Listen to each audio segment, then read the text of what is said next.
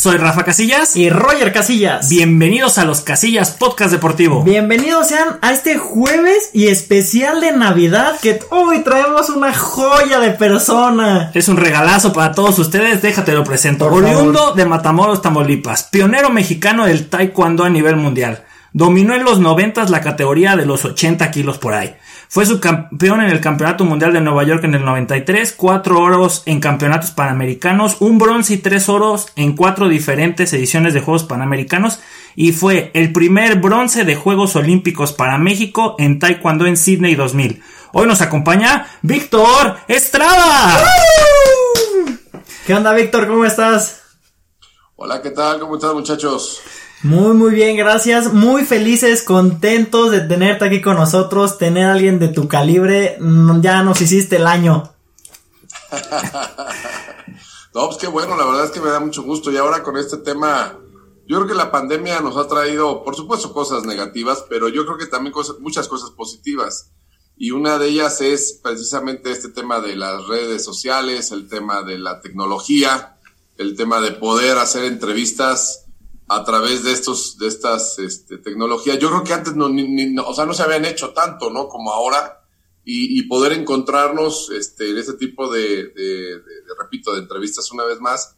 Eh, ahora se están dando mucho más y eso es padre porque nos acercamos, a, ustedes se acercan a muchos de nosotros que a lo mejor hubiera sido más difícil antes, eh, eh, no porque uno no quisiera, sino por el tema de que o era por llamada telefónica, entonces encontrar el celular era difícil.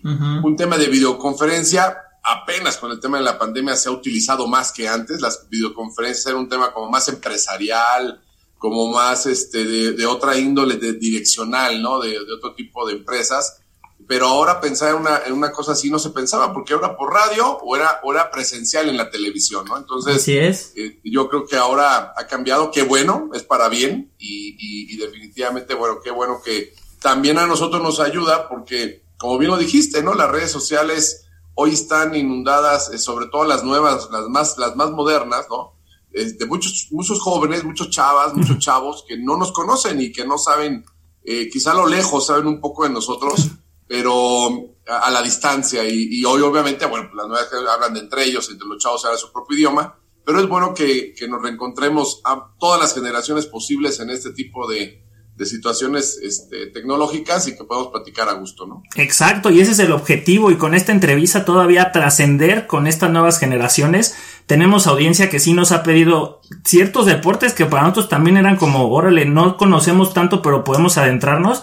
Y, taekwondo realmente no ha sido un deporte que hemos tocado y contigo esperamos profundizar un poquito. Entonces vamos a comenzar. Nuestra primera pregunta es en tu carrera, ¿cómo fueron tus inicios en el taekwondo? ¿Cómo llegaste a esa disciplina?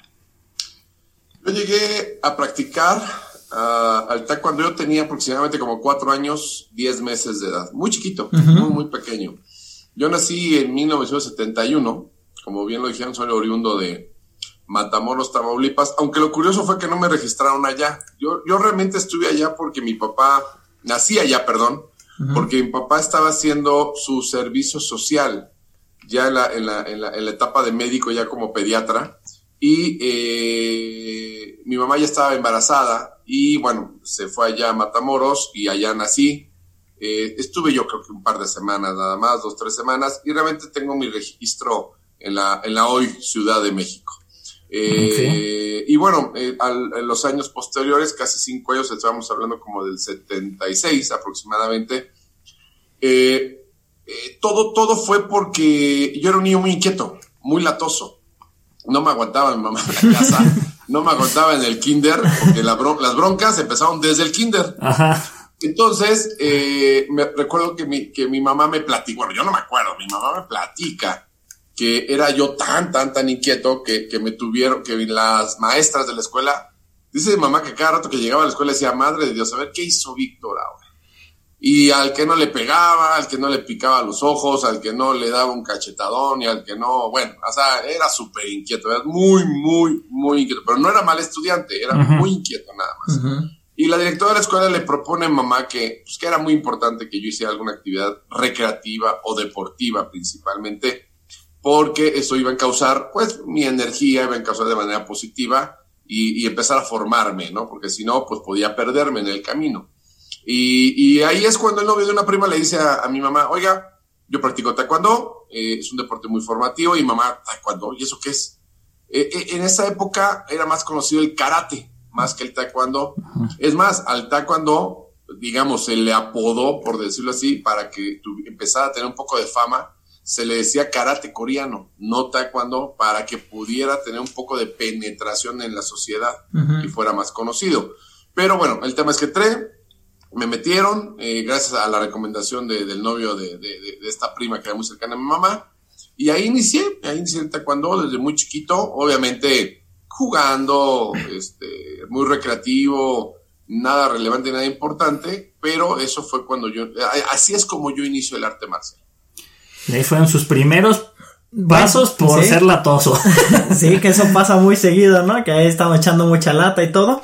Pero bueno, pasaron los años, comentas tú desde chiquito, cuatro años, diez meses, cinco años ya casi. Eh, pasa el tiempo y llegas a selección. ¿Cómo fue esa, esa primera convocatoria que fue tu primera, tu primer llamado a selección, que portaste la, los colores de México? ¿Cómo fue? Cuéntanos un poco de eso. Pues mira, eso ya fue mucho, mucho tiempo después, eh, digamos, así como inicio casi a los cinco años de edad, obviamente, bueno, pasaron muchas historias hasta aproximadamente eh, cuando quedé por primera selección nacional fue hasta los 16, casi 17 años de edad. Eh, durante toda esa etapa, bueno, pues yo cumplí con la parte marcial, ser cinta negra, fui cinta negra infantil a los 11 años, después ya fui cinta negra adulto a los 15 como segundo dan cinta negra, y antes de los 15, como a los 13, 14, cuando realmente ya me empiezo a interesar por competir y querer soñar y ser eh, pues, medallista, ¿no? Y representar a mi país, ¿no? Y todo se da también porque en ese entonces el profesor Sangwon Park, el entrenador nacional de esa época de los 80 me ve en un torneo juvenil a mí pelear y eh, me manda a llamar y me invita a entrenar con él a su escuela y que obviamente pues las preguntas fueron, oye, ¿te interesa? ¿Te gusta? Eh, ¿Te gustaría ser seleccionado nacional? ¿Te gustaría representar a tu país? Y obviamente pues todo le dije que sí. Y cuando me dice, oye, vente a entrenar conmigo, dije, wow, o sea, imagínate, era el entrenador nacional de esa época, o sea, que el entrenador nacional me haya, como fue en el fútbol, me visorió, por decirlo así, fue una visoría, ¿no? Sí. Y, entonces imagínate cuando, cuando te hacen la visoría y te dicen, estás aceptado, vente para acá, dices, wow, o sea, claro que sí, ¿no? Y eso me motivó mucho. Obviamente ahí es cuando realmente a los 14 años es cuando empieza el alto rendimiento para mí. Antes era un tema de arte marcial, de entrenar dos, tres veces por semana. Aparte, bueno, déjame decirles que por el tema de calmarme, mi mamá de chiquito no solamente hacía taekwondo, yo hacía gimnasia olímpica, hacía natación, bueno, a todos lados me metieron con tal de que yo llegara cansado a la casa. Sí, sí. Y, y bueno, y ya la etapa de alto rendimiento, bueno, pues sí, la verdad es que empecé a entrenar alto rendimiento, fueron unas friegas horribles. Yo, no, yo, bueno, ya, ya era, ya entrenar más fuerte, ¿no? Físicamente, técnicamente, depurar la técnica y prepararte para ser veloz, fuerte, rápido, etcétera, ¿no? Y, y bueno, a los 16 años quedó seleccionado por primera vez en el campeonato, para el campeonato panamericano de taekwondo en Lima, Perú, en 1988. Y esta vez no me fue bien, no gané una medalla, perdí la primera con un canadiense, pero esa fue la primera vez que, que, yo quedé seleccionado, fue muy emocionante, fue muy bonito, que te dieran tu pants, que te dieran tu dobok. El dobok es el uniforme de taekwondo, se dice en coreano, así se dice en coreano el uniforme de dobok. Ok. Y con, tu, con tus, este, bordado atrás que dijera México, tus pants que con tu, con tu bandera aquí adelante, bueno, era así, wow, o sea, era, era, o sea, era, era, era, muy emocionante, muy bonito. Y, y, posteriormente, a los tres, cuatro meses después, me toca ir otra vez a selección nacional a mi primera Copa Mundial de Taekwondo, este, que ahí faltó parte del currículum, no, no mencionaste las copas del mundo que son importantes. Oh. Yo gané cuatro copas del mundo, es, es, es, este, es, importante destacar esa parte de, la, de los mundiales. Y, y, bueno, en esta Copa del Mundo hizo que plata. ¿Y, por qué la menciono ahorita? Porque fue muy importante esa medalla para mí a los, a los escasos 17 años de edad. Y eso me dio mucha motivación de saber que estaba en el camino correcto, en el deporte correcto, y que aún con toda la falta de experiencia física y técnica que había que trabajar, si ya había ganado una medalla de plata a esa edad, bueno, tenía eh, probablemente un camino importante adelante de mí. Entonces, esos fueron mis inicios y esa fue la manera como, como yo este, me adentré mucho más ya a, querer seguir compitiendo por mi país. Y hablando de inicios, ¿Tienes alguna anécdota que nos puedas compartir de novatadas? Aquí en este programa hacemos mucho hincapié en eso porque muy poca gente habla de cómo fuimos novatos o las travesuras que hicimos como atletas. Porque o, nosotros novateamos. Pues por eso, o sea, también que novateamos porque muy poca gente habla de, oye, nosotros hemos platicado, hemos hecho calzón chino, hemos rapado. Había compañeros que llegaron a sacar los desnudos del cuarto. No incitamos que haga nadie haga eso, pero ¿tienes alguna anécdota también en cuando hay novatadas? Pues mira, yo, yo de esa época, obviamente, pues éramos los chiquitos y había más grandes que nosotros. La verdad, ahorita digo, no porque no quiera decirla, a la, no me viene a la, no recuerdo, porque aparte en esa época no nos concentrábamos, simplemente entrenábamos en los gimnasios de algún entrenador. Eh, hasta los noventas es cuando ya el equipo nacional de taekwondo se concentra en el Comité Olímpico Mexicano casi durante todo el año y es cuando esa generación de los noventas empieza a dar obviamente por ese sistema de entrenamiento, grandes resultados y fue una gran generación. Eh, ya en el Comité Olímpico, bueno, pues sí, lo que tú dices, ¿no? Ya sí, sí, había novatadas, como no, o sea, sí llegaban los nuevos y, ya sabes, ¿no? Este, pues el canchón chino, el, este, el bolita, bolita en la cama, porque bueno, estaban las, los, dormitorios del Comité Olímpico Mexicano y, y al nuevo, pues órale, ¿no? A darle montón y hacerle la bolita y, y este, y ya, o asustarlo, por ejemplo, cuando se iba a las regaderas en la noche, pues meterle un susto ahí en las regaderas, porque las regaderas que estaban entre los dormitorios, o sea, era, era como un edificio que tenía dormitorios de un lado, izquierdo y derecho, y en medio estaban las regaderas, eran regaderas comunes, o sea, no, no había regaderas por cuarto. Y cuando hacía frío en el Comité Olímpico, eran helado, entonces caminar ahí con toalla todo tapado, y ya sabes, toda la broma de que ching, pues nos llevamos la toalla del compañero, todo mojado, este, bueno, una cantidad ahí de cosas que, que hubo y este, que sí, pues por supuesto, de cuestiones así de peladas, eso no, bueno, yo, yo alguno, fue cambiando porque como yo competí muchos años, eh, competí casi 15 años por mi país, entonces me tocó muchas generaciones, o sea, me tocó entrar a mí cuando una generación se estaba, por, estaba terminando, me tocó a mí formar parte de esa nueva generación de los noventas, y ya en el 2004, pues ya venía otra generación. O sea, mis compañeros terminaron en los noventas, empezaba una nueva generación de jóvenes. Y yo, digamos, me retiré con esa nueva generación de jóvenes. Entonces tuve yo tres generaciones en las que estuve yo compitiendo. Y la verdad es que, bueno, esta última generación de más chavos, sí, eran tremendos. Era, eran A mí no me hacían nada porque yo era el más veterano, yo era el viejito del equipo, ¿no? Y, y, se metían conmigo, pues les ponía sus santos fregadas. pero, pero no, sí, entre ellos sí eran bastante pesaditos, este, y creo que hasta un poquito más pesados que eso. Este, pero digo, esas ya, ya, a mí no me compete porque yo no participé en ellas. Ah, que quede claro. No, pero bueno, el relajo nunca falta y en concentraciones, pero bueno, ya no, nos comentas 15 años, una trayectoria muchísimo tiempo, nos comentaste tus inicios, o bueno, o sea, tus primeras competencias internacionales, sabemos Juegos Olímpicos, pero sin contar esas, una, una competencia que te venga y que digas, esta la recuerdo con mucho cariño, este, en esta chévere relajo, no sé, una que te haya marcado, que hayas dicho, esta es de mis mejores. Híjole, es que imagínate, 15 años compitiendo son muchísimos torneos centroamericanos, panamericanos, mundiales, abiertos en Estados Unidos, en Europa, en Asia. La verdad es que son, son una cantidad de anécdotas y no te, no se pongo en la balanza las cosas, pues, es que son muchas. La verdad es que gracias a Dios tuve muchas anécdotas muy bonitas. Te puedo contar, por ejemplo, esa de, de la primera, ¿no? De, la Copa del Mundo que les mencioné a los 17 años de edad. Recuerdo que terminé muy lesionado en la pelea contra el muchacho de España, creo. Este, me, me ponía los codos. Entonces, cuando tú pegas con el empeine, pues, como peleamos descalzos, y pegas con el empeine, el empeine se te inflama, se te hacen unas bolas impresionantes. Cuando llego a la final, eh, bueno, antes de la final, eh, me, me, pregunta el entrenador cómo me sentía físicamente y le dije, oiga, pues tengo inflamadísimo el pie derecho, que aparte pues, era yo diestro, ¿no? O sea, era mi pierna, mi pierna fuerte. Y entonces ve la, inflamación, obviamente, bueno, me pusieron hielo y todo, pero no bajaba, estaba muy inflamado el empeine. Y recuerdo que así tal cual, ¿eh? como tipo película Karate Kid o de esas de artes marciales. Y dice, ven, ven, ven, vamos. Y me llevó a una zona donde estaba el, eh, el equipo de China, o China Taipei, no recuerdo que era China Taipei, o el equipo de Canadá, no recuerdo muy bien. Pero bueno, el tema es que había un médico, un acupunturista, que era, que lo conocía porque era coreano. Entonces habló con él en coreano y me dijo, siéntate. Entonces yo me senté y de repente saca como un tubito, así como una, una mm, especie de, como si fuera para chuparte, que es como de plástico, una ventosa. una ventosa. Una ventosa, correcto.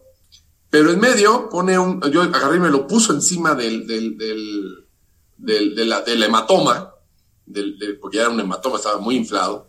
Y este, y saca una aguja, y cuando empieza se les dije, chin, en la torre, o sea, yo me quedé así de a seis, y me empieza a picar, y empieza a salir toda la sangre, la ventosa saca toda la sangre, obviamente me ardió, y cuando sale toda la sangre, pues desinflamó, o sea, completamente desinflamado.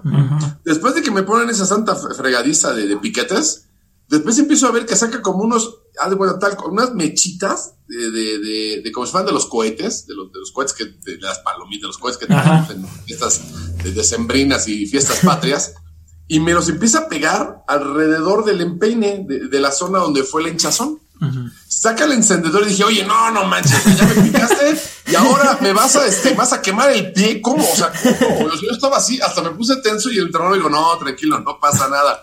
Tal cual prendió las mechas, no pasó nada, no me ardió, no me quemó y me quitó el dolor. Fue así una cosa que de veras dices, de esas de historias, de anécdotas de, de veras, de película, ¿no? De karate. Entonces, bueno, esa es una anécdota muy chistosa y bueno, y te repito, hay muchas más, ¿no? En Asia, en Europa, de, de, cosas que te dan risa, de actitudes, ¿no? De la gente, de, de, que te querer hablar otro idioma, de que los, ya sabes, tienes el compañero chistoso y que se quiere poner ahí a hacer vendimia o, o, a regatear, ¿no? O sea, a regatear los precios, ya sabes, ¿no? En, los lugares y hay de todo, pero en particular esa es, es muy, muy, muy, es, muy, me llama mucho la atención esa de cuando tenía 17 años. Está graciosa, tiene de todo, fueron de los inicios, es una buena anécdota y agradecemos que la hayas compartido.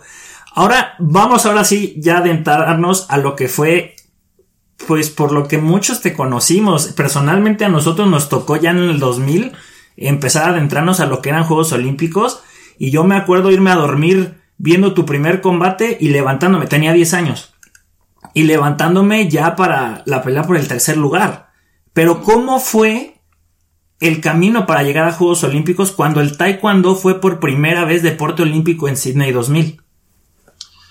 Pues mira, cuando, después de esa etapa de los 17 años, eso fue en 1989, un año antes, en 88, el taekwondo ya había sido deporte de demostración en Seúl 88. Entonces, nosotros, esa generación de jóvenes, entre los 15 y 18 años de edad, nos motivó muchísimo el que eh, el taekwondo estuviera, aunque de deporte de demostración, pero ya estaba en unos Juegos Olímpicos. Y aparte ver ganar a tres medallistas, ¿no? Enrique Torreya, Manuel Jurado y Mónica Torres. Después, hacia el 92, nuevamente el taekwondo eh, es aceptado, no oficialmente, sino nuevamente deporte de demostración en Barcelona 92. Y yo formé parte de ese equipo. Mi categoría no fue invitada porque no había clasificatorio, era, como un deporte de demostración, eh, no tenía las reglas ¿no? de, de un deporte oficial. Entonces se, mandaba invitación a los países para tratar de serlo más plural, más general, que todos participaran y demostrar al Comité Olímpico Internacional que era, que era un deporte que se practicaba en muchos países. Ese es el principal afán de, de, las invitaciones y no un clasificatorio. Eh, y no me tocó a mí, pero estuve yo entrenando con ese equipo que fue a, a Juegos Olímpicos de Barcelona y ver a nuestros compañeros ya más de cerca, verlos pelear, que William de Jesús ganara la medalla de oro, que este, eh, nuevamente Mónica Torres repitiera con otro bronce y Dolores no ganara bronce, o sea, tres compañeros ganaron nuevamente bronce, digo, medallas olímpicas, fue súper motivante porque, repito, era un tema mucho más cercano. Eh, nosotros estábamos muy esperanzados después de estos juegos, eh, preguntábamos mucho si, si ahora sí va a ser nombrado, decían, se oía que son temas políticos a nivel del Comité Olímpico Internacional y que cabía la posibilidad que para Atlanta 96 fuera un deporte oficial. Eh, seguimos entrenando, nos seguimos preparando en el 92. El 92 fue un muy buen año para mí, aunque no haya ido a Juegos Olímpicos en Barcelona, gané un Panamericano, gané un Mundial Universitario. El siguiente año fue La Plata, que mencionaste, el Subcampeonato Mundial en Nueva York. Gané Juegos Mundiales, etcétera, etcétera. Y en el 94 nos dicen que iba a haber una reunión en, eh, del comité, una asamblea ordinaria del Comité Olímpico Internacional en donde eh, pues se iba a determinar el, el, se quedaba o no se quedaba el taekwondo ya como deporte oficial. La primera noticia fue sensacional, nos dijeron sí, el deporte de taekwondo ya es oficial en los Juegos Olímpicos, pero la segunda noticia causó un poco de, de pues, no tristeza, pero sí de incertidumbre más bien. ¿Por qué? Porque decían que iba a ser oficial no en Atlanta 92, sino hasta Sydney 2000. Estábamos hablando que, que eran seis años, o sea, seis años, es muchísimo tiempo. Eh, lesiones, etcétera. Y la verdad es que esa generación de ese equipo del 92 al 96 sobre todo, era un equipazo, sobre todo el equipo varonil y también y femenil. Eh, tan es así que en el 96 le ganamos a Corea en, la Copa del Mundo de Brasil.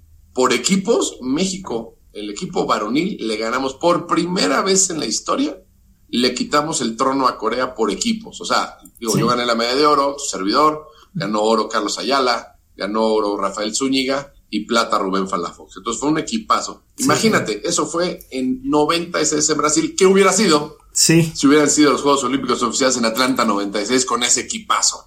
O sea, el hubiera no existe, pero estoy seguro que hubiera habido, hubiéramos sabido este, varios medallistas olímpicos en, esos Juegos. Pero bueno, la historia así fue. No, no, no, no fue como tal. Y bueno, había que luchar seis años. Obviamente muchos de mis compañeros, bueno, la mayoría, el único que llegué, de los que estoy platicando, el único que llegué fui yo. Sí. Eh, eh, ¿Por qué? Por edad, yo llegué de 29 años de edad, ya no llegué un chavito, ya no llegué jovencito.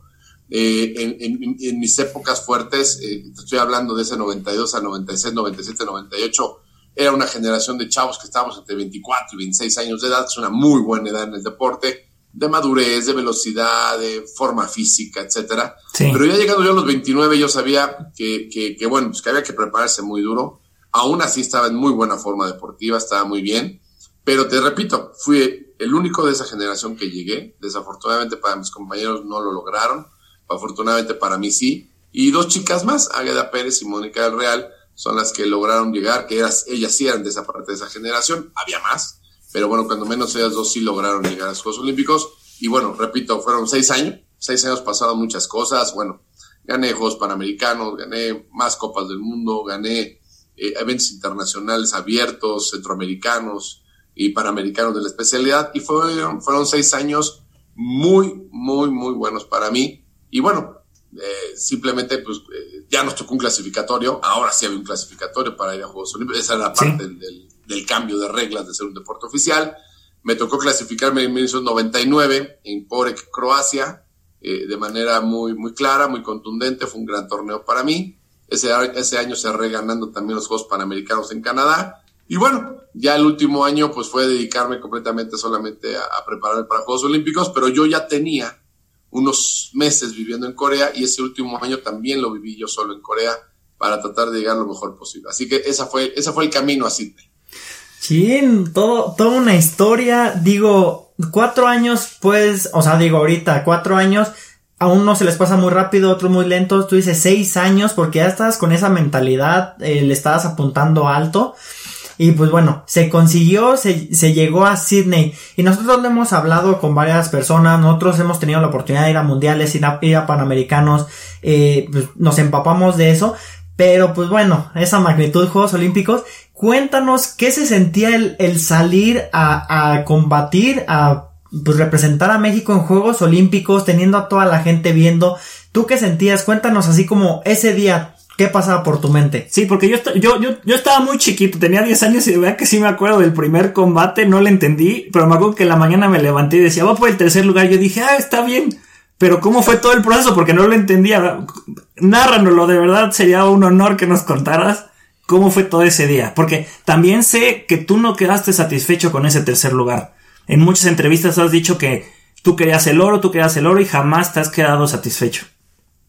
Pues mira, ese día fue un día, es un día muy especial para cualquier deportista en, la, vida, ¿no? De, hablando deportivamente hablando, ¿no? En el deporte amateur, el profesional es, otro tema. Pero para un deportista amateur eh, es, es, un, es un día soñado, es un día que sueñas eh, muchos días, muchas semanas, muchos años de tu vida por, por, por ser ese o ser, ser ese o ser esos que cuando eres niño ves en la tele y dices, ¿cómo quisiera yo estar en unos Juegos Olímpicos? Me gustaría competir y ondear mi bandera, escuchar el himno nacional y emocionar a, tanta gente como yo me sentía de niño, de joven emocionado. Digo, por ejemplo, te pongo un ejemplo. Cuando yo vi ganar eh, a Ernesto Canto, que en paz descanse, cuando vi ganar a Raúl González en Los Ángeles 84, cuando me tocó ver eh, eh, a Carlos Quirón, yo siendo más chiquito, ¿no? En, en, Moscú, que le quitaron la medalla de oro y, se quedaba con la de plata, ¿no? En un robo ahí de unos jueces muy gandallas.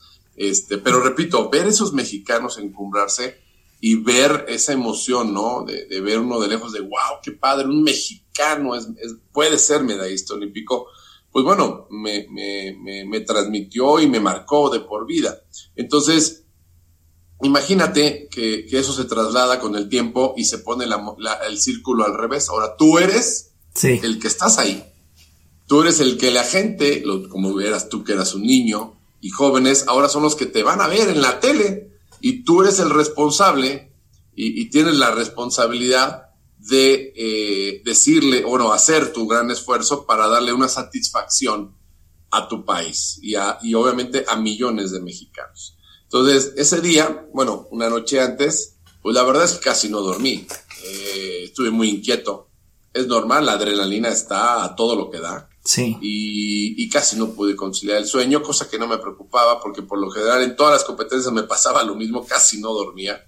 Y entonces yo ya sabía, ya me había acostumbrado a que iba a ser una noche intranquila, con muchas emociones, muchas sensaciones, muchas cosas en la cabeza. Y obviamente pues pensando, ya había una gráfica, se, ya se había hecho el sorteo de la gráfica unos días antes. Fue una gráfica desafortunada, eh, no solamente para mí, sino desafortunada para los que estábamos de ese lado de la gráfica, porque pues éramos los, los tres competidores, yo creo que los, más complicados, ¿no? El iraní, que me tocó en la primera, el cubano, que me tocó en la segunda, y su servidor.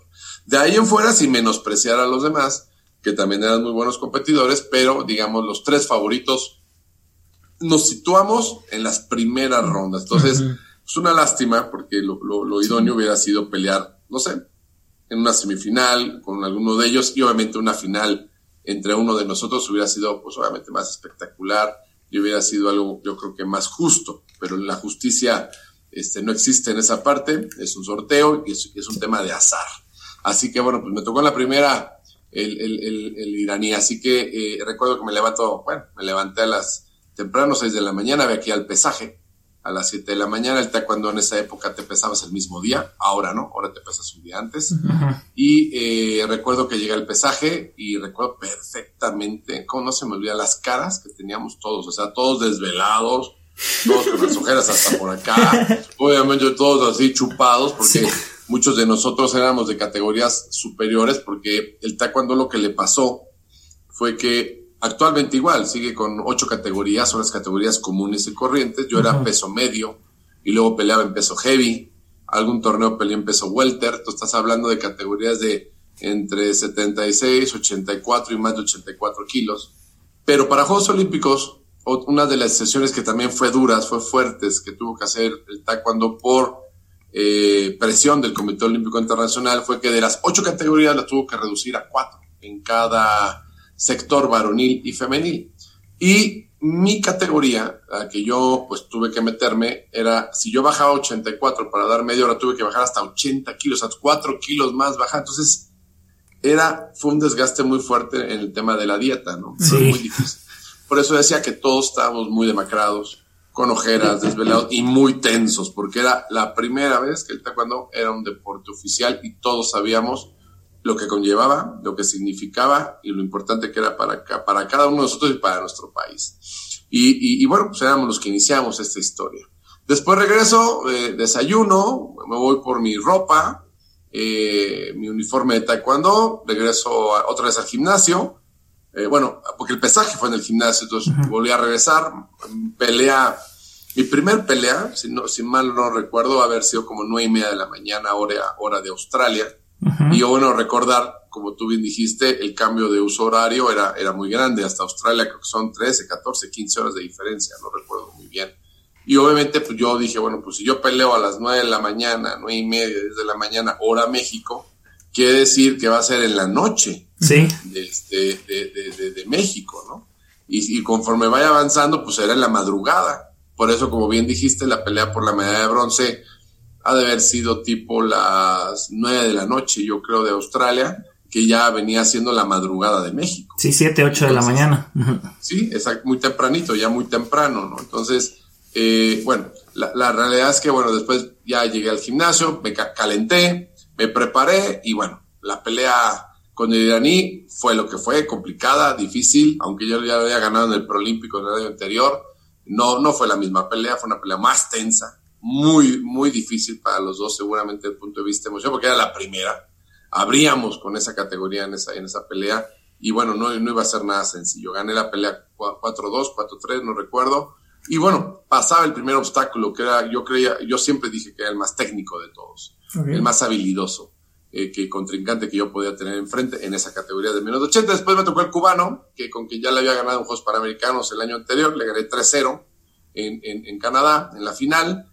Y eh, la pelea, porque yo sabía, un tipo muy alto, eh, no tan técnico, más bien eh, estorboso, incómodo, eh, fuerte, rápido, eh, pero sobre todo muy largo, era mucho más alto que yo. Yo mido un 87, él medía como un 93, un 94. Y, sí, sí. y bueno, fue la pelea tal cual, una pelea difícil, complicada. y sí, aquí viene la, la, anécdota, que fue una pelea, pues que todo el mundo lo sabe, fue una pelea contradictoria, fue una pelea de, de, un, de, un, marcador, de un jueceo bastante contradictorio uh -huh. y que creó mucha polémica, mucha polémica hasta la fecha. Yo de repente veo que algunas páginas suben la pelea con el cubano y bueno, dicen de todo, ¿no? O sea, se, se, yo creo que se pelean los mexicanos contra los cubanos y no, y nos la robaron. Sí. yo nomás me río, yo la verdad nomás me río y cada quien es una opinión, ¿no? Pero yo sí creo que fue una pelea que, que tuvo sus asegúnes. Yo sí creo que desde el punto de vista arbitral hubo mucho que desear, pero bueno, así es esto. El taekwondo era un deporte más de apreciación en esa época. Hoy con los pelotas electrónicos, precisamente el que haya nacido el crear los pelotas electrónicos derivado de cosas así, porque había muchas polémicas, no solamente fue la mía, hubo muchas peleas polémicas en, en Australia, en Atenas, y obviamente hubo una presión del Comité Olímpico Internacional para que el taekwondo se volviera más justo. Qué bueno que hay pelotas electrónicos, sí, porque bueno. eso evita precisamente esa sensación que queda de, híjole, es que creo que fue punto, es que por qué no lo marcó, es que por qué hizo esto. Entonces, sí. el, ahí ya no, ya no depende del juez, y si el peto lo marcó, lo marcó, si no lo marcó, pues no es culpa del juez, o sea, simplemente pues, es un tema técnico, ¿no? Tuyo, de, de tu forma de patear. Bueno, entonces termina la pelea, pierdo, la verdad fue un momento muy difícil, fue un momento muy frustrante, fue un momento de mucho desánimo para mí, porque pues bueno, la verdad, el, todo el mundo lo decía, no lo decía yo, el favorito para la medalla de oro era Víctor Estrada, por su currículum, por las estadísticas, este, así, así se decía, ¿no? Eh, yo recuerdo que salgo del, hubo un receso, el cubano gana su semifinal, del otro lo gana las, las otras semifinales, y bueno, al final el tema es que este, me voy al repechaje, porque también el tema del repechaje era algo nuevo, era algo novedoso para el taekwondo nunca había habido un repechaje. Tú, pero, o sea, si yo hubiera perdido un torneo común y corriente, si hubiera sido el torneo común y corriente en Australia, eh, yo me hubiera quedado sin medalla. O sea, uh -huh. me hubiera quedado sin nada. Solamente los que accedían a semifinal, perdiendo la semifinal, tenía automáticamente bronce los dos semifinalistas. En nuestro caso, así no fue. Se creó un sistema que ya tenía, ese sistema ya lo tiene el judo, lo tiene la lucha grecorromana, y lo tiene el box. O sea, son muchos de estas actividades que están acostumbrados a este sistema por ser deportes oficiales. El taekwondo no. Entonces, ya, cuando me voy al repechaje, recuerdo que en el receso me encuentro a mi mamá, me encuentro a mi papá, que, que fui muy afortunado que viajaran a verme, y me encuentran, pues me preguntan, ¿no? ¿Cómo estaba? Obviamente, pues bueno, estábamos muy tristes todos por haber perdido esa, esa pelea.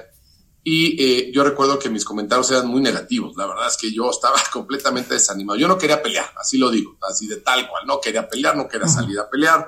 No me interesaba la medalla de bronce. Eh, sentía obviamente esa sensación de que me habían robado. Sentía esa sensación de que no fue justa eh, la decisión y, y, también con rollos de que no fue justa la vida y yo porque ya sabes, te sí. metes en un merequetenga ahí psicológico muy depresivo. Y este, y bueno, pues al final mi mamá me escuchó, me dijo, ¿ya, ter ¿ya terminaste? Y que mi mamá era durísima para hablar. Entonces me le quedo viendo, sí, ya mamá, ya, ah, ya te desahogaste, ya dejaste de llorar, bueno, ahí te voy.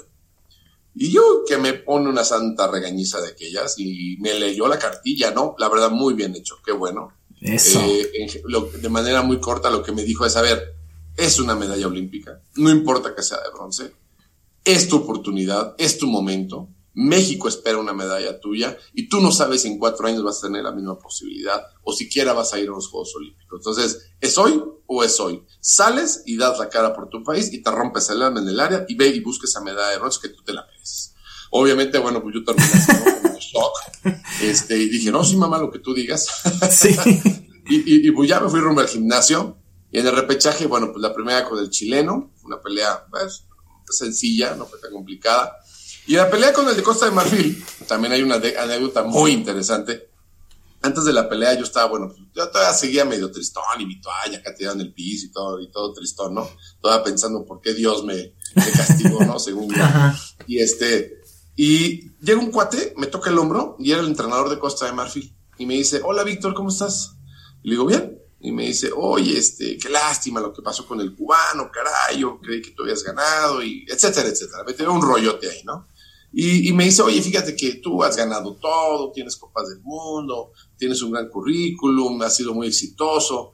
Y me empieza a decir, es que en Costa de Marfil somos muy pobres, nunca hemos ganado una medalla. Ah. Y, ya sabes, ¿no? La telenovela. Y yo me le quedo viendo y le digo, a ver, a ver, a ver, ¿qué quieres? Y me dice, eh, que ayudes a, que ayudes a mi país, ¿no? ¿Y, ¿Y cómo te puedo ayudar? No salgas a pelear. Digo, ¿cómo? Sí, que no salgas a pelear. Y si este muchacho, si tú, este, pasando, o sea, contigo es, es, lo difícil. En la, ya para la final yo creo que este muchacho de Marfil va a ganar y tú serías un héroe para Costa de Marfil. Le digo, no, qué héroe, ni que ocho cuartos. Digo, ¿estás loco? Le dije, no, estás loco, claro que voy a salir a pelear. Y me dijo, bueno, pues nos, se puso bien payaso, ¿no? Nos vemos en el área. Y yo dije, pues órale, güey, ya estás. y este, y, y, recuerdo que eso me levantó, ¿eh? O sea, eso, eso hizo que, o sea, de lo desanimado que estaba, o sea, o sea ahora sí que salió otra vez el fuego del tigre, del león.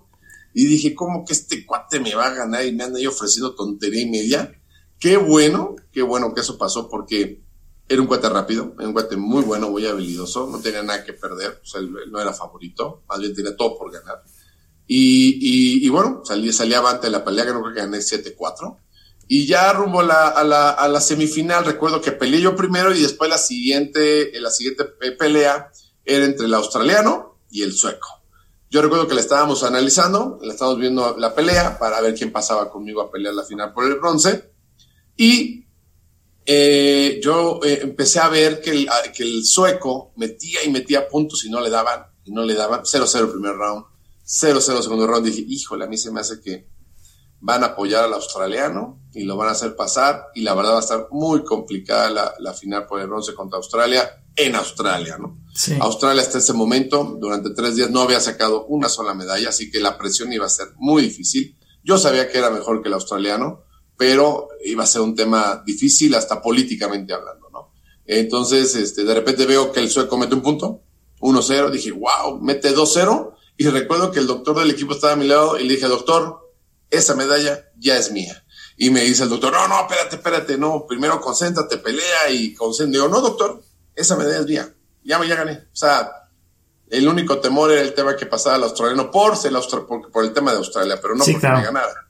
Y ya, voy a la final, por el bronce, me toca con el suego, como bien dijiste, una pelea que, que la verdad tampoco fue tan complicada para mí, sabía perfectamente que eh, era un, peleador que, que, digo, nada es fácil, pero que podía ganarle haciendo lo que, lo, lo, lo, que tenía que hacer, estar concentrado.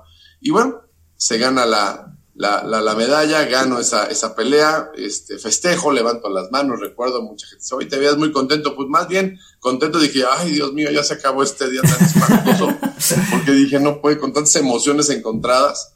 Y después me acuerdo que enfrente de, de, bueno, siempre marcialmente se saludan los competidores, saludos al coach del, del, del, equipo, del país con el que peleaste, y enfrente estaban mis papás, estaban mamá y papá, estaban ondeando una bandera, me, me, acerco ahí, mi papá me dice, toma la bandera, y le digo, no, yo estoy enojado, no, ¿para qué, hombre? Que tomes la bandera, y me regañándome durísimo, ¿no? y yo, bueno, está bien, ya agarré la bandera, y esa bandera es la que ondeo, arriba del, del área de combate, que fue, una, fue, un, fue un video y una fotografía muy tomada, ¿no? Para el taekwondo a nivel mexicano, a nivel nacional. que nunca me imaginé que iba a ser para tanto, ¿no?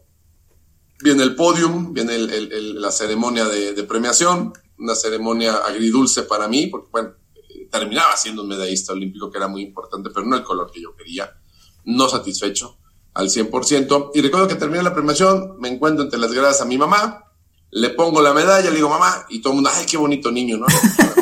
en el cuello. No, le dije, mamá, ahí está la medalla que me estabas pidiendo, todo yo de payaso. ¿no? Y, mi mamá me dice, ay, no, no, no has entendido, ¿verdad? Está bien, no pasa nada, pasarán días, semanas, meses, a lo mejor años, para que entiendas lo que acabas de hacer el día de hoy. Creo que no lo has dimensionado, creo que no te queda claro, pero bueno, no te preocupes, felicidades y este y, ya lo entenderás con el tiempo. Así que ese fue ese día para Víctor Estrada. Ay, no, de verdad lo disfruté bastante, lo reviví totalmente, sabía así las escenas, eh, me identifiqué totalmente eso de cuando tu madre te, te zangolotea para que reacciones. La verdad, las madres mexicanas son unos personajes únicos y maravillosos. Y hay, hay, que agradecerle esa medalla también a tu mamá. Todo México, o sea, si me preguntan, ¿qué se los, ¿a quién le debe de agradecer México? ¿A Víctor? No, a mi mamá. Sí.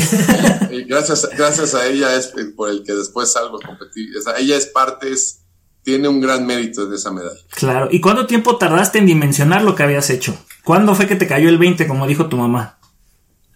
Híjole, ¿creerás que todavía hasta la fecha no me cae el 20? no, no sé, no sé, o sea, la verdad es que es algo que no, o sea, no, uno, es muy difícil, es muy difícil dimensionar hasta dónde llegas. Digo, te pongo un ejemplo. Recuerdo que al año siguiente de los Juegos Olímpicos, muchas anécdotas muy, muy, muy interesantes, muy, muy, muy anecdóticas y muy chistosas. Mi mamá, por ejemplo, en un taxi, iba a la casa, venía del súper, creo, agarró un taxi, fue a la casa, y mi mamá me contó que le dio mucha, mucha risa que eh, en la radio eh, y estaban hablando de mí, de algunos competidores y hablaban de Víctor Estrada y demás. Mi mamá no dijo nada, se quedó callada, escuchando nada más. Y que el taxista le dice, ah, sí, este muchacho, dice el, el, karateca, porque así me decían el karateca. este, eh, ¿cómo se llama? El, el, muchacho este de taekwondo, ay, no, dice, este, me cae gordo. Y mamá dice, ah, caray, ¿por qué le cae gordo? Dice, no, pues es que mi novia lo ama, dice, mi novia lo adora, tiene pósters de él en su recámara y que le ven, sin que estuviera tan guapo, que no sé qué. Y obviamente mi mamá, bueno, muerta de la risa, ¿no? O nunca le dijo que era, ah, ese es mi hijo, ¿no? Sí. Si no se hubiera zurrado el, taxista, ¿no? Este, pero, pero anécdotas como esa, anécdotas como eh, eh, llegar a un restaurante y, y, que de repente te diga alguien, oye, te vi en la madrugada, te vi pelear, este, me acuerdo una persona en, un restaurante me dijo algo muy, muy importante. Me dijo, oye, yo, yo tenía una depresión muy fuerte, yo me quería suicidar. Y este, y cuando te vi a ti pelear y vi cómo, vi cómo saliste tú de un momento tan difícil y, lograste superar obstáculos, eh, me hiciste, me hiciste a mí eh, darme cuenta que lo mío, pues también era posible saltarlo y, poder lograrlo. Entonces, eh, te repito, y así como, como, como tú, como muchos niños, o sea, digamos, digamos mis niños, tú eres de mis niños de mi generación, ustedes son los niños de mi generación que me vieron competir hace 20 años ya, son 20 años.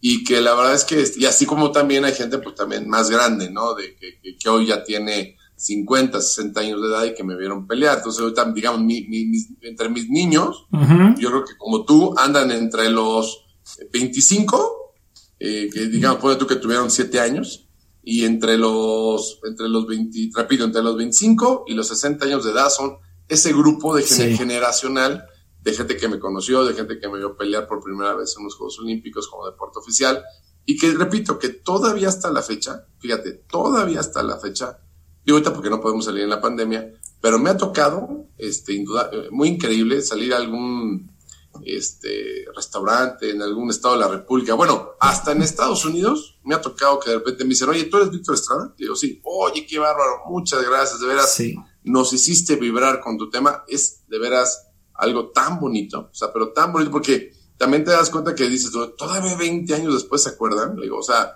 y, o sea, lo tomas como, como, como algo que te nutre, ¿no? Y que te llena y que sabes que lo que hiciste fue muy padre. Entonces, este, pero repito, hasta dónde llegué, No tengo idea, no, no, no, no es difícil dimensionarlo. Ha sido multifacético, ha sido comentarista deportivo hasta presidente municipal. Pero ahora, ¿a qué se dedica Víctor Estrada? ¿Cuáles son tus proyectos o qué es lo que viene a futuro? Pues mira, eh, yo acabo de terminar un periodo de mi vida administrativa, de la administración pública, de la política, que duró casi, pues desde que me retiré en 2004 eh, hasta, hasta hace dos años. Entonces, pues estamos hablando de, aproximadamente eh, 14 años, ¿no? De, trabajo, de chamba, de otros tipos, de que yo decidí, me alejé del taekwondo, me alejé del deporte, eh, eh, porque bueno, fue, era, una, una, una, una, espinita que yo tenía ganas de vivir y de, y de, y de lograr, ¿no? Creo que lo hice bastante bien, creo que salí avante, salí limpio, salí, obviamente pues, no se puede hacer todo lo que uno quisiera, pero creo que la verdad hicimos, hicimos lo mejor que se pudo hacer en esos momentos.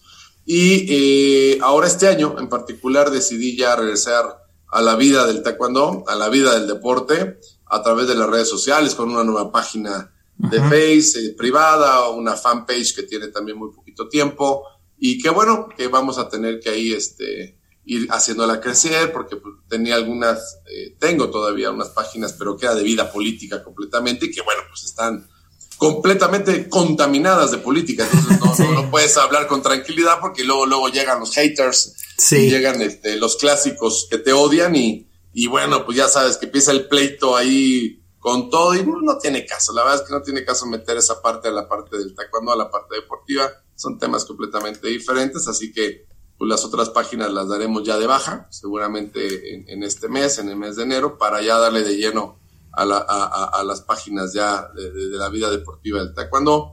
Y decido por qué, porque el taekwondo definitivamente ha sido toda mi vida, es una forma de vida, es una forma de ser.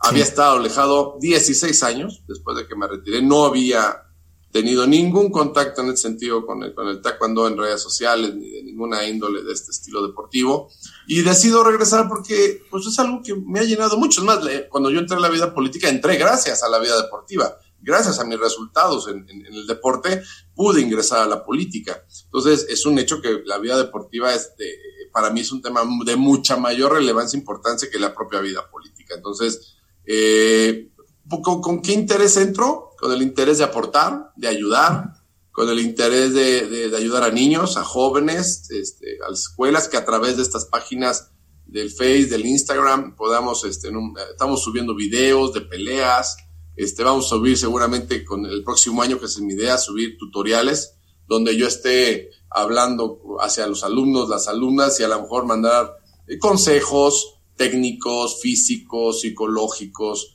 referente al tema del taekwondo con la intención simplemente de ayudar, de apoyar y de poder un granito de arena para el taekwondo en mi país y en el deporte. Entonces, por ahí va la jugada. Este, obviamente el tema de la pandemia detiene muchas cosas, pero mi intención es regresar también a dar pláticas motivacionales, que yo lo venía haciendo después de Sydney, pero cuando me metí a la política es más difícil, ¿no? Porque ir a, ir a dar una plática motivacional eh, se confunde un poco la parte que eres medallista olímpico o eres político, ¿no? Entonces ya cuando te metes en la política hay mucha gente que ya no le, no le agrada esas partes, se, se, se contamina, porque es un hecho, se contamina por la política pero ahorita que ya tomé un descanso de dos años, nuevamente intentar regresar y simplemente hablar de, la, de esta parte, la parte deportiva, de parte de mi vida personal, mi familiar ahora. Y, y, repito, nuevamente a retomar, lo estamos viendo, ojalá que el próximo año ya lo podamos empezar. Ya hay invitaciones para dar clínicas, para dar pláticas, no solamente en México, sino en algunos países de Sudamérica, en algunos países en Estados Unidos. Y bueno, es, es retomarlo, repito, estamos detenidos, pero más o menos por ahí va la, jugada que tiene Víctor Estrada. Aprovechando, ¿cómo te podemos seguir en redes sociales? ¿Cómo, está ese tu proyecto y también, también tu, tus cuentas personales? Mira, ahorita tengo una página de Face privada, obviamente pues, saben perfectamente que cuando es privado te tengo que aceptar. Sí. Eh, me tienes que mandar una invitación, esa se llama Víctor Estrada Olímpico. Y la fanpage que tiene un mes apenas tiene la página, este, se llama Metralleta Estrada. Es que así me apodaban, así me puso un profesor, este, un entrenador, porque un día en un torneo en Cuba tiré no sé cuántas patadas seguidas y que los cubanos se quedaron así, wow, ¿no? Un competidor de peso welter. este, hace así, y, entonces me dijo, ay, me acuerdo que el profesor era chistosísimo, el entrenador hablaba muy chistoso, era un tipo del que, eh, digo, en esa época no existían memes, pero hoy podíamos hacer una cantidad de memes impresionantes, y este, y, me acuerdo que usaba mucho la mano así porque tenía como la mano rota, y se me ah. quedaba viendo, eres una metralleta, man, eres una metralleta. Entonces, de ahí se me quedó el metralleta Estrada. Y, y entonces, repito, se llama Metralleta Estrada y, eh, y, en Instagram, Víctor Estrada Olímpico, todo seguido, arroba Víctor Estrada Olímpico. Por ahí me pueden seguir y ahí, ahí, van a ir viendo cómo la página va creciendo. Estamos subiendo fotografías, imágenes de mi época, hablando de, porque también es importante. Luego a veces se nos olvida un poco, y yo lo que he visto en las redes sociales, que se vuelve muy yoísmo, ¿no? Yo hice, yo logré, yo esto, yo aquello. No, yo más bien voy con un tema más integral. Yo quiero hablar de mi generación, quiero hablar del taekwondo, no, solamente de Víctor, por supuesto tengo que hablar de mí, sí, sí, sí. Pero, pero quiero hablar en general, o sea, quiero hablar porque también hay muchos compañeros que si bien no lograron ser medallistas, pero fueron buenísimos, entonces la gente tiene que conocerlo, tiene que conocer esa gran generación de atletas de, de taekwondoines de los 90, de los 80, los 70, y mi intención es eso, de dar a conocer esa historia del taekwondo antes de, de los Juegos Olímpicos de Sydney 2000 y que sepan cómo llegamos y cómo, cómo se ha llegado al taekwondo que se tiene hoy. Entonces, más o menos por ahí va el tema. ¿no? Perfecto. Pues ya saben, síganlo porque va está muy interesante, al menos lo que hemos seguido en, Instagram. Sí he visto que ha subido varias fotos del, del pasado y sí estabas bien grandote. y, más flaco, ¿no? Y más flaco. y, estamos, y estamos subiendo videos, vamos a empezar ya, ya logré pedirle a papá, porque papá tiene una cantidad de videos impresionantes, esto lo estamos digitalizando y vamos, estamos ya empezando a subir, claro, extractos, pedazos de algunas acciones, porque digo, subir una pelea de esa época de tres rounds, de tres minutos, a nueve, chutarte nueve minutos está cañón. Entonces, la verdad es que lo que idea es que esta semana que acaba de pasar, subimos un extracto de la pelea de cuartos de final con un italiano para el Campeonato Mundial Universitario. Yo creo que en esta semana vamos a sacar la semifinal contra el coreano que fue muy buena pelea. Y seguramente después, eh, a finales de diciembre o en principios de enero, sacaré la final con el de China Taipei, donde, repito, gano y me vuelvo campeón mundial universitario. Y así estaremos hablando de diferentes torneos para que la gente vea este, cómo Víctor también fue creciendo eh, técnicamente hasta llegar a Sydney 2000. Son joyas. Excelente, pues ahí vamos a estar siguiéndote y sabes que siempre pues, nosotros nos marcaste, marcaste esa generación como dijiste y siempre te vamos a desear lo mejor. Pero bueno, vamos a conocerte un poquito más. Eh, más de lo que ya te hemos conocido. pero ya un poquito personal, vamos con las 50 rápidas de los casillas. Ya sabes, son 50 preguntas rápidas, lo que se te venga y si te tienes que, que extender, pues extiéndete, no pasa nada. Pero vamos a darle, ¿listo? A ver, venga. 3, 2, 1, vámonos. ¿Laptop o tablet? Laptop. ¿Frío o calor? Frío. Si pudieras cambiar algo en el mundo, ¿qué sería? Ay. Eh, eh, que fuéramos como seres humanos más solidarios entre todos. ¿Caricatura favorita? Híjole. Don Gato y su pandilla. Perros, ¿qué es de mi generación, es de mi generación. No, sí, está, buena, es un clásico.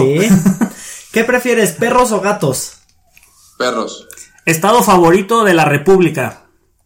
Uy, tengo varios, ¿no? O sea, así como para uno, bueno, ni modo, pues tengo que decir uno, pero, uy, jole, es que sí, hay, hay, varios estados que me encantan de la República, pero pudiera decir, pues yo, yo lo pondría como entre, eh, se pelea entre Guanajuato y Oaxaca. Ok.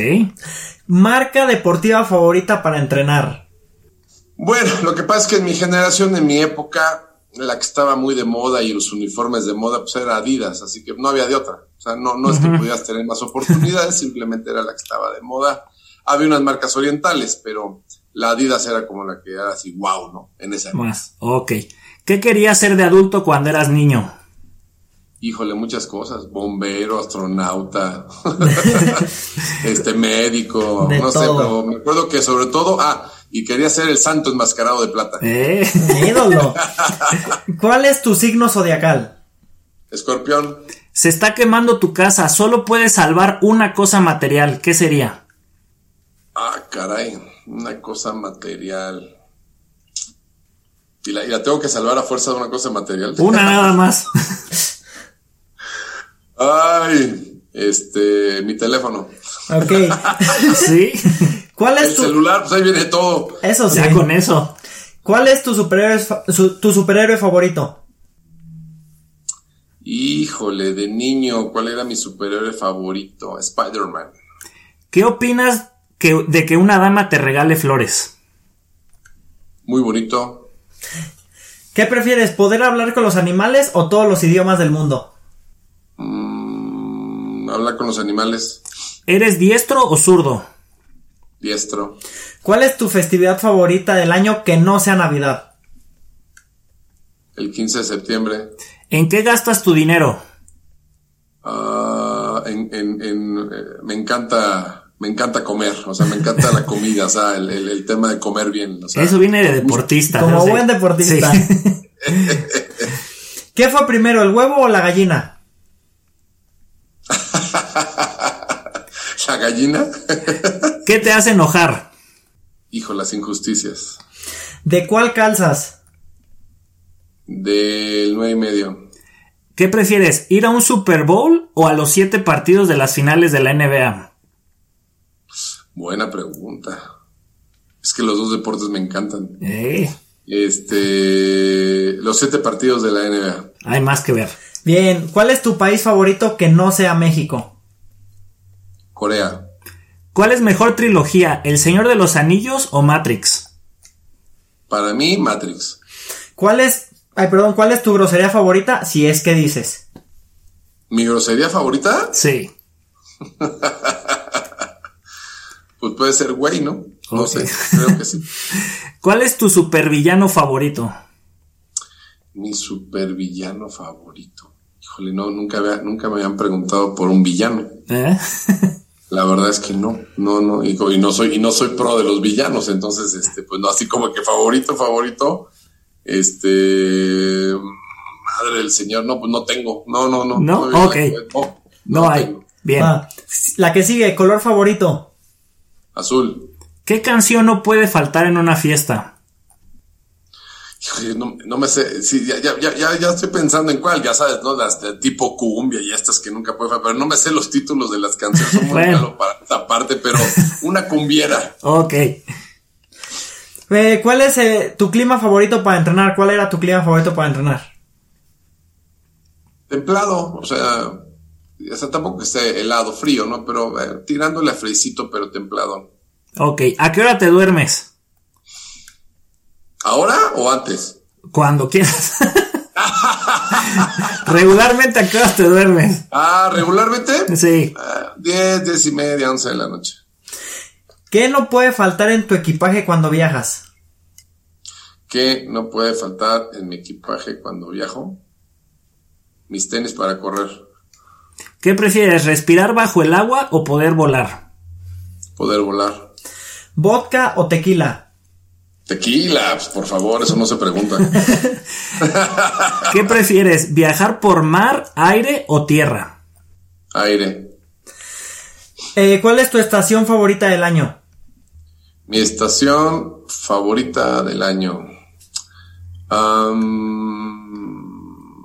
Eh, bueno, invierno. ¿Cuello de jirafa o nariz de elefante? Nariz de elefante. ¿Quién es mejor, Batman o Iron Man? Iron Man. ¿Qué preferirías, viajar gratis o hospedarte gratis? No, viajar gratis. ¿Ok? ¿Qué prefieres, saber qué día vas a morir o cómo vas a morir? ¿Qué día o cómo? Pues probablemente diría, digo, no es un tema que me interese mucho, pero bueno, el día. ¿Ok? ¿Hay algo de lo que te arrepentiste en tu carrera deportiva? Ah, no.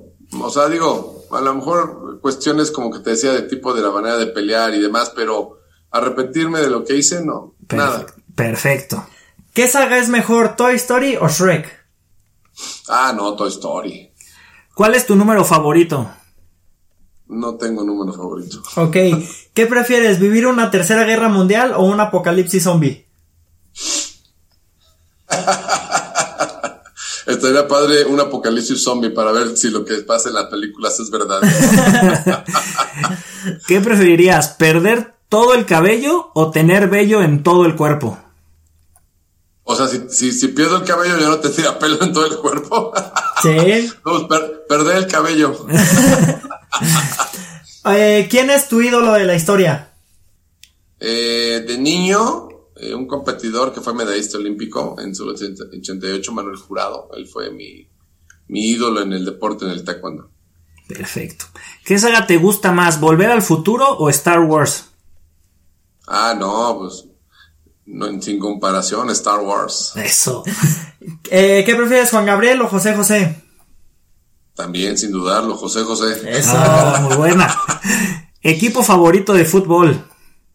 Uy, aquí va a empezar el problema, ya, ya. van a Ni modo, lo tengo que decir, ni modo, aunque eso cause muchos haters a la América. Y... De modo. Está bien, siguiente pregunta. eh, ¿Cuál fue tu rival más difícil al que te enfrentaste? Hijo, no, pues varios, varios, varios. No, no, no hubo uno en particular. Yo creo que fueron varios. Un alemán llamado Marcus Nietzsche que medía dos metros tres, un eh, francés, moreno de 1,99, este, peso pesado. Este, los coreanos siempre fueron complicados, son muy, eran técnicos muy rápidos. Y, y, y, y, bueno, pues también va, bueno, el cubano era muy difícil, este, etcétera, etcétera. Hubo muchos rivales, ¿no? Que, que merecen todos mis respetos, pero en particular me acuerdo de estos, ¿no?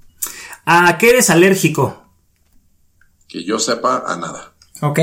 ¿Qué es lo... momento digo, nunca he tenido una alergia. Qué bueno. Eso es bueno. ¿Qué es lo que más extrañas de competir?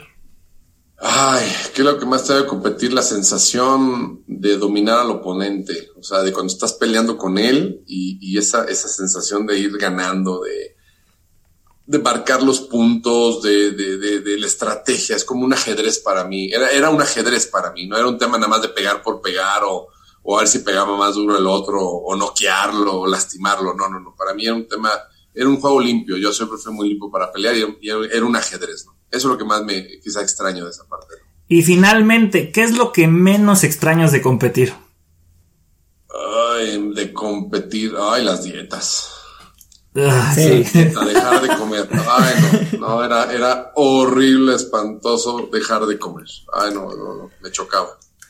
Pues Víctor, estas fueron las 50. Nos la pasamos excelente, estamos felices. ¿Cómo te la pasaste tú? No, pues se me fue rapidísimo. Como me dijeron que eran 50, dije, no, hombre, vamos a acabar a la una de la mañana. sí, y este, me voy a desvelar, ¿no? Hay que sacar el, la, la, el tequila y la cerveza para llevarlo con calma. Pero, este, pero no, la verdad es que no, súper bien, de verdad muy padre. Este, qué bueno que, que, lo hicieron así tan ameno y qué padre que también me hicieron preguntas que, que nunca me habían hecho en, en, en 20 años de mi vida, ¿no? qué bueno, ya innovando. Innovando, correcto. Bueno, Víctor, pues muchísimas gracias, de verdad. Eh, ha sido un placer, un honor tenerte aquí con nosotros. Eh, de verdad es un sueño hecho realidad poder platicar contigo. Y, y, nos da mucho gusto poder compartir todas tus experiencias con nuestra audiencia y nos hayas dado, la verdad fue el mejor regalo de Navidad que nos pudieron haber dado, ¿eh? No, qué detallazo, no, muchas gracias, este, qué bueno que les gustó, ojalá que la audiencia le guste. Y, y sobre todo que bueno, que es, eh, para que la gente también conozca que solamente somos 69 medallistas olímpicos en la historia del deporte, 69 de más de 120 millones de mexicanos. ¿Y por qué lo digo? Eh, digo, no, no es satisfactorio decirlo. ¿En, qué sentido? A mí me gustaría, digo, todo, que, ¿por qué hay 69? ¿Por qué no hay 200? ¿Por qué no hay 300? ¿Por qué no hay 1000? ¿No? Sobre todo un país tan grande, ¿no? Y, y, desafortunadamente no es así. Pero lo que quiero que sepan es que allá afuera, así como hay esos 69 medallistas olímpicos, por supuesto que hay gente mucho mejores, así como muchos de ustedes, mejores que nosotros seguramente, y que la única diferencia es que no dejamos de soñar, no dejamos de creer, no dejamos de tener fe y no dejamos de entrenar. O sea, que eso es la parte más importante, ¿no?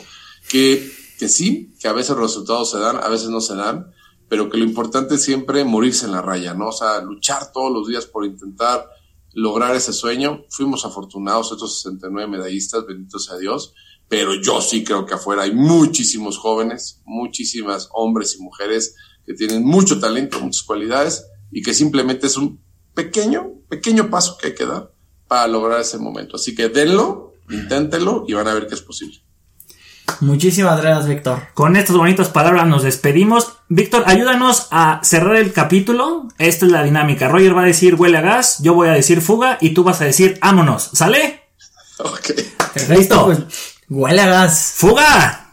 ¡Vámonos! ¡Eso!